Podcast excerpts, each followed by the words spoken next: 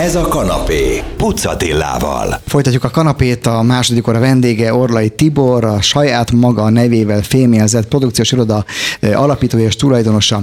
Vágjunk is bele a közepébe, Jó. most nyilván nem beszélgetjük. Szeretettel köszöntöm a hallgatókat, meg téged is köszönöm. Így van, hát ez a megfelelő sorrend. Most nyilván nem fogjuk megbeszélni, hogy milyen károkat okozott a Covid és minden más. Arra viszont kíváncsi vagyok, hogy manapság, most így 2022-es évad közepe felé mennyire nehéz, vagy mennyire könnyű becsábítani a közönséget egy előadásra? Hát, nagyon sokat változott ez a világ. Én mindig azt szoktam mondani, hogy az utolsó béke év az a 2019 volt,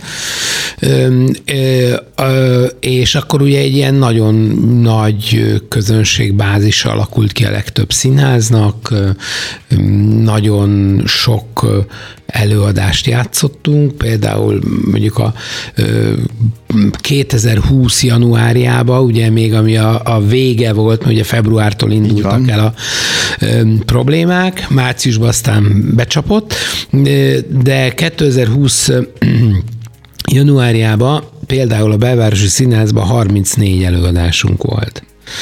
Na most ezzel szemben idén januárban 17 előadás lesz. Ez még mindig sokkal jobb, mint mondjuk, amelyik volt tavaly ö, ilyenkor. Így van, ö, Tehát legalább ö, em, én, én most úgy gondolom, hogy a nézőközönség az kezd visszatérni a színházba. Tehát nagyobb az érdeklődés, jönnek színházba, ö, messze nem azon a szinten és abban az érdeklődéssel, mint ami volt ö, a két-három évvel ezelőtt, de a tavalyi, meg a tavaly előtti évhez képest jelentős a javulás.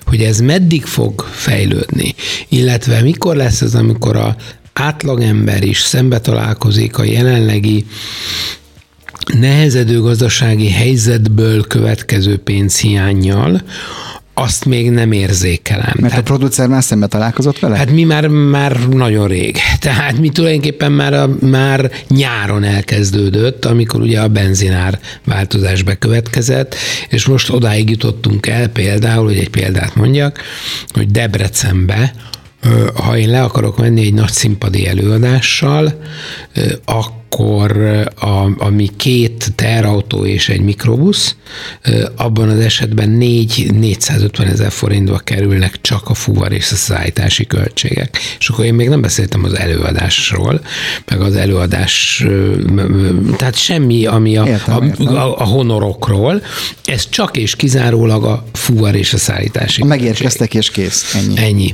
Ugye, mert most ebből az a hallgatók nem tudja, hogy hogyan működik az Orlai Produkciós Iroda, rengeteget tájolnak, ugye ez. ez Igen, tehát, mi, mi, mi, nekünk mondhatjuk azt, hogy mondjuk ha egy hónapban van 60-70 előadásunk, annak durván a fele, 60 a van Budapesten a három játszóhelyszínen, és 40 a az pedig úgynevezett tájelőadás, ami az, a város, az ország teljes körét érinti.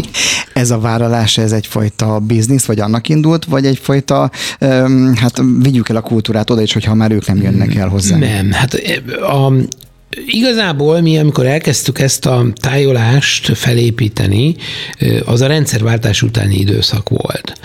Amikor láthatóan egy piaci vákum keletkezett, miután nagyformátumú művészek egyre inkább az elektronikus médiából kiszorultak, nem készültek tévéjátékok, elindultak a, elindult a szappanopera dömping, meg elindult a különböző sorozat dömping, és ebben az időszakban ezeket a nagy, nagyformátú, igazán komoly művészeket, színház, színházba járó közönség nem, nem találkozott velük. Tehát ott volt egy nagy vákum, és akkor mi ezzel elkezdtünk foglalkozni, hogy ez egy feladat, hogy Karakó Szörcsögön és Berettyó alsón is eljutassuk a, a magas szintű színházi kultúrát. És így indult el ez a, ez a tájolási tevékenységünk, amely most már egyre nagyobb mértéket öltött, amelynek hát nyilván a COVID, egy, COVID és az azután bekövetkezett különböző gazdasági változások elég jelentősen lecsapontották. Ma innen folytatjuk a vendégem Orlai Tibor, az Orlai Produkciós Iroda tulajdonosa és alapítója. Arra leszünk kíváncsiak, hogy egy kicsit elkalandzunk a kezdetekre, de csak röviden, aztán rátérünk a mindennapokra. Ez a kanapé Pucatilával zene, és folytatjuk. Ez a kanapé Pucatillával. Folytatjuk a kanapét, aki most helyet foglal a kanapén, Orlai Tibor, az Orlai Produkciós Iroda alapítója és tulajdonosa.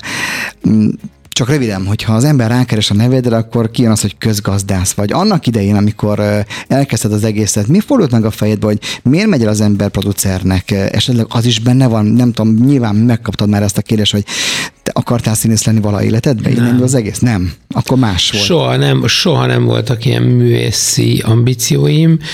Én mindig azt vallom, hogy a Schuster maradjon a kaptafánál. Én közgazdász vagyok, én ahhoz értek, de, de a, az egyértelmű volt, különösen rendszerváltás követően, hogy a kulturális életben, és ugyanúgy egy rendszerváltásnak kell bekövetkezni. Ami még azt merem is talán mondani, hogy nagyon sok közszínházban mai napig nem történt meg, és nagyon sok közszínházban mai napig szocialista nagyüzemként működik. Ez, ez egy nagyon-nagyon lényeges változás volt a mi életünkben, amikor én azt gondoltam, hogy, hogy lehet a kultúrát úgy, hogy a művészetnek az elsőbsége teljes egészében megmarad, soha nem kerülhetnek fiskális és gazdaságossági szempontok a művészet elé, de igenis lehet ezt minőségien csinálni, és úgy, hogy a közönség is, meg a szakma is, szakma elégedettségét is elnyerni. Tehát mi ezért kezdtünk el, amit említettem, volt ez a rés, ami volt egy ilyen szakmai rés, és akkor ezt próbáltuk meg mi üzleti modell alapján föl, visz, felépíteni, és így indult el ez, ami, ami hát elég sikeresen működött, ami nagyon lényeges, hogy mi mindig is egy magánszínház voltunk, tehát állami támogatások nélkül működtünk, pályázatokon nem indultunk, és ez szerint próbáltuk a tevékenységünket felépít, itt felépíteni. Ez fontos, mert ugye a, a gyakorlatolvasó hall olyan példákat, hogy mekkora támogatással, milyen kicsi nézettséggel működnek színházak, de ezt a témát ezt most hanyagoljuk is. Tehát beszéljünk arról, hogy egyszer megkaptátok azt a jelzőt, amivel amikor olvastam, én nem értettem egyet, hogy bulvárszínház. Ö, szóval egy, egyrészt a bulvár színe, ez, ez azért már régebben volt, ez mm, azért nem ma volt, ez azért inkább egy tíz évvel ezelőtt Nagyjából akkorról való. Amit, ami, ami egyrészt én nem gondolom, hogy azt szégyelni kell, nem, hogy semmi bulvár színház, ha még azt is mondják, mert a bulvár, ugye hát ez a francia bulvár szóból indul, ami azt jelentette, hogy a nagy bulvárról levő nagy színházak, ahol olyan előadások játszottak, ahova nagyon sok néző bement. az országban devalválódott ez a fogalom kicsit. Hát egy picit devalválódott természetesen, de ez, ez nem egy szégyelni való dolog. Itt az a lényeg, hogy mi minőségi szórakoztató előadásokat csinálunk. Én szerintem az a szégyelni való, hogyha valaki nem minőségi előadásokat csinál. Hát nincs beletéve az a munka, nincs beletéve az a gondolat, az a hitelesség, amitől egy színházi előadásnak működnie kell.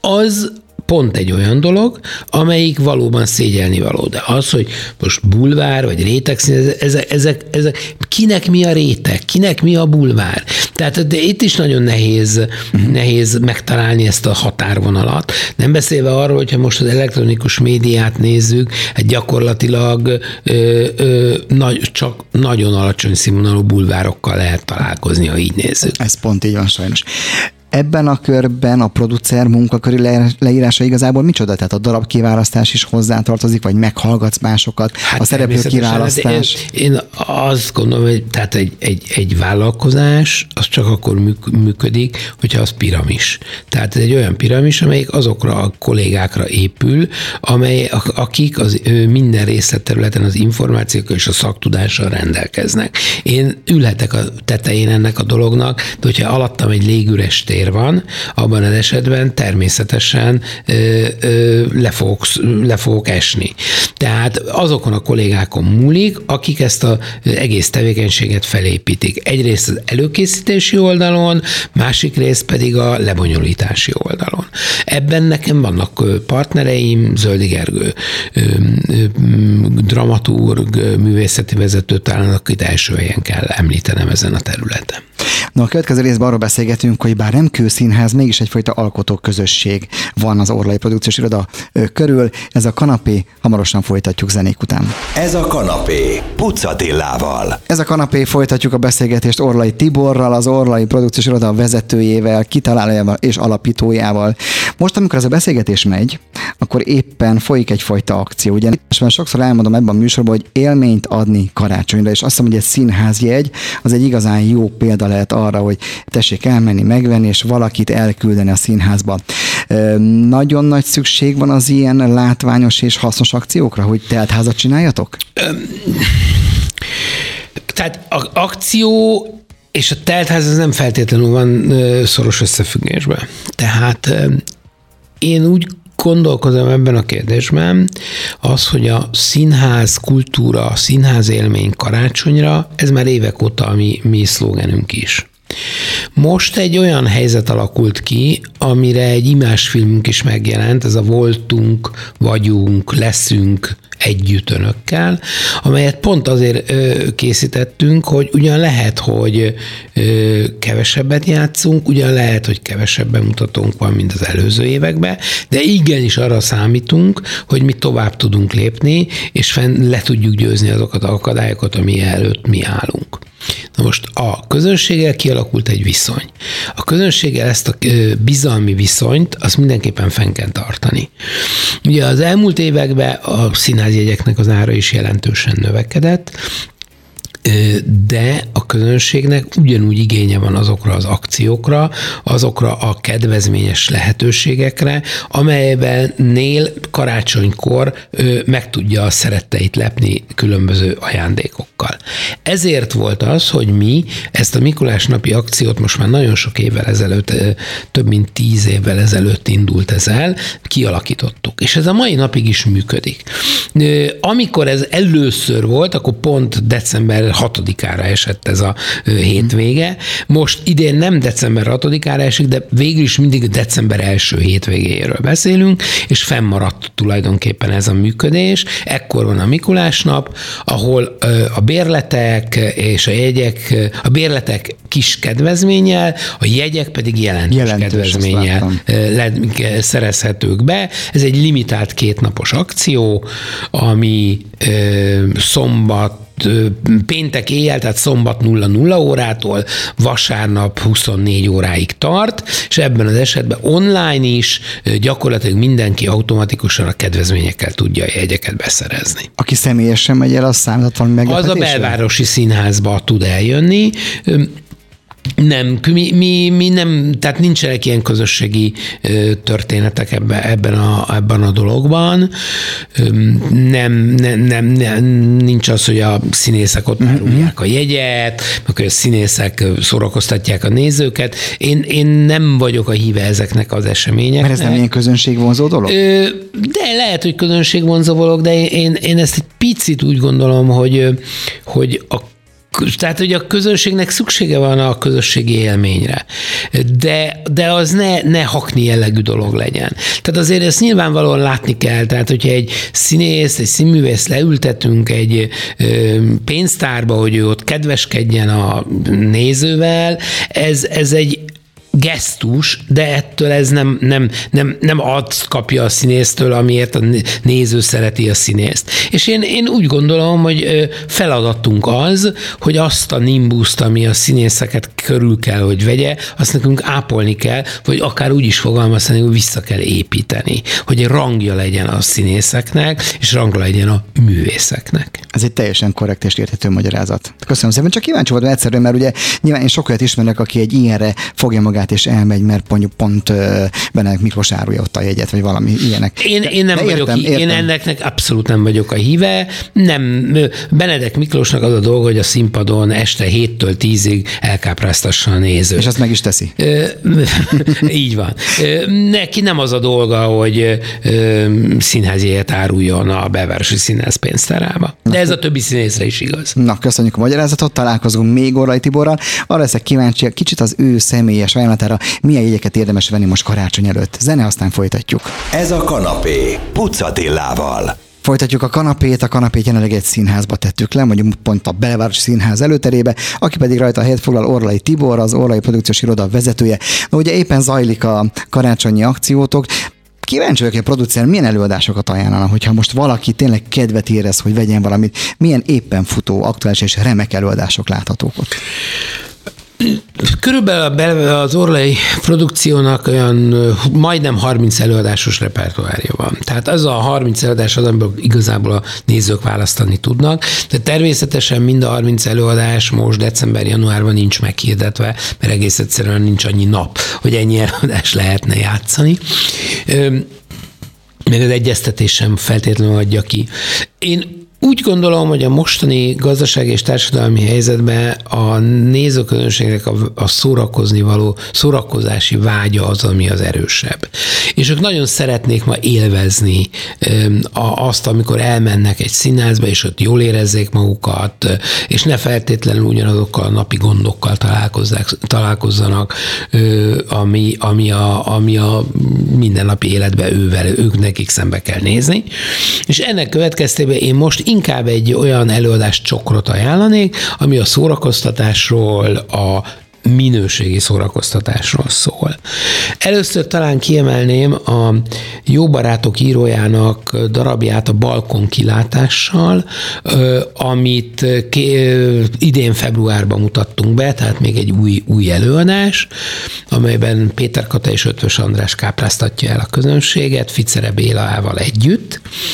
Egy rendkívül szórakoztató előadás arról, hogy két idegen ember hogy tud egymásra találni, más múlttal, más jelennel, és hogy tudnak egymás problémáival szembenézni, és egymásnak segíteni ezeknek a problémáknak a legyőzésével. Ben, úgy gondolom, hogy ez egy e, igazi szórakoztató este, már az írója is önmagában garancia erre, de a két színész. Ez az egyik. A másik előadás, amit feltétlenül ajánlanék, a Hogy szeret a másik című előadásunk, ami egy komédia. Decemberben és januárban is játszuk. Ez az az előadás, amit 2020-ban mutattunk be, és több olyan előadásunk van sajnos a 2020. évben bemutatott előadások közül, amely egész egyszerűen nem ment át a közönség inger küszöbén. De egész egyszerűen ez a covid és bezárások és a színháztól való elfordulás uh-huh. miatt, ami, ami ugye hát egy logikus lépése volt a közönségnek a saját életük, egészségük védelme érdekében. És tehát ahogy szeret a másik, ez egy komédia, a, a, a félreértések vígjáték, akár így is mondhatnám, többször fogjuk ebbe az időszakba játszani. És a harmadik darab, amit említenék, az a Tok Tok című előadásunk, ami egy vadonatúj bemutató, amin aztán igazán saját magunkon lehet nevetni és szórakozni a saját kicsinyességeinkkel, a saját problémáinkon, a saját tikjeinken, ami, ami másoknak is el kell viselni. Azt gondolom, hogy talán az elmúlt időszak egyik legnagyobb dobása volt a TokTok. Nagyon nagy siker.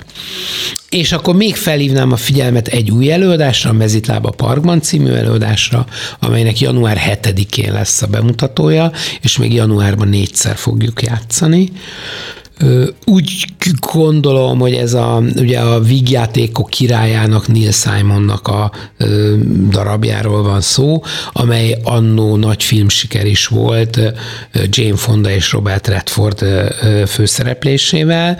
No, mi ennek az előadásnak a bemutatójára készülünk január 7-én, tehát pont az ünnepeket követően, amikor már én úgy gondolom, hogy a nézőknek szívesen el fog, ki fognak mozdulni, elindulnak otthonról, és kíváncsiak lesznek erre az előadásunkra. Ott a helyem, hiszen akkor van a névnapon pont, hogy remekül fogom tölteni. Még egy rövid kérdés, hogy ugye nagyon fordulópontot jelentett a iroda életében, amikor megkaptát, vagy megszerezted, hogy beköltöztetek a belvárosi színházba. Ez néző szempontjából nagyon kell, kedves én szeretem, egyfajta nagy színház, de mégis egy ilyen nagyon intim színház. Igen. Színészi szempontból is ilyen hasonló, vagy van, van azért némi handicapje ennek az egésznek? Hát Ugye minden olyan épületnek, amelyek nem színháznak készült, és színházszerűen használunk. Majdani vannak, filmmúzeum, ugye? Vannak hátránya, igen. Hát ez annó, ez tulajdonképpen egy kupleráj volt. aztán revű műsorok mentek ott, aztán mozi lett, és most, most pedig színház. A, tehát Nyilvánvalóan ez nem olyan, mint egy olyan színház, amit színháznak építenek. Tehát akár a, a, a színpadtechnikában, akár a világítás technikában vannak kötöttségeink. Többek között ugye ez egy műemléképület, tehát nem lehet fúrni, faragni, egy csomó dolog, amitől lehetne a technikán is javítani, de, de egy izgalmas tér, tehát nem optimális, de izgalmas tér azáltal, hogy tulajdonképpen egy kicsit félkör ívszerűen üli körbe a közönség a. Így van, így van. És ez azért érdekes, mert aki jobb oldalról nézi, az nem feltétlenül ugyanazt látja, mint aki bal oldalról nézi. Ez pont így van. Tehát ez azért érdekes, hogy a színészeknek is ez egy nagyobb feladat erre odafigyelni, hogy, hogy a, mi 540 nézőnek játszunk, teljesen mindegy, hogy jobb oldalon vagy bal oldalon vagy középen ül. Na, ennyi fért bele, így és egy kicsit túllogtuk az időt, de nem baj, szerintem önök se bánják a teljesség igénye nélkül. Beszéltünk egy kicsit a kezdetekről, valamint a jelenről, illetve hát a most éppen folyó akcióról online és személyesen érdemes elsétálni, és akkor... Mikulás nap. Mikulás nap, pontosan ez a, ez a, ez a jelszó. Ez a jelszó. És www.orlaiprodukció.hu Ez meg a legfontosabb. Köszönöm szépen Orlai Tibornak, hogy befáradt, és ha bármi lesz a jövőben, akkor ez az ajtó nektek mindig nyitva áll. Nagyon Várunk szépen köszönöm. Köszönöm. Én is köszönöm.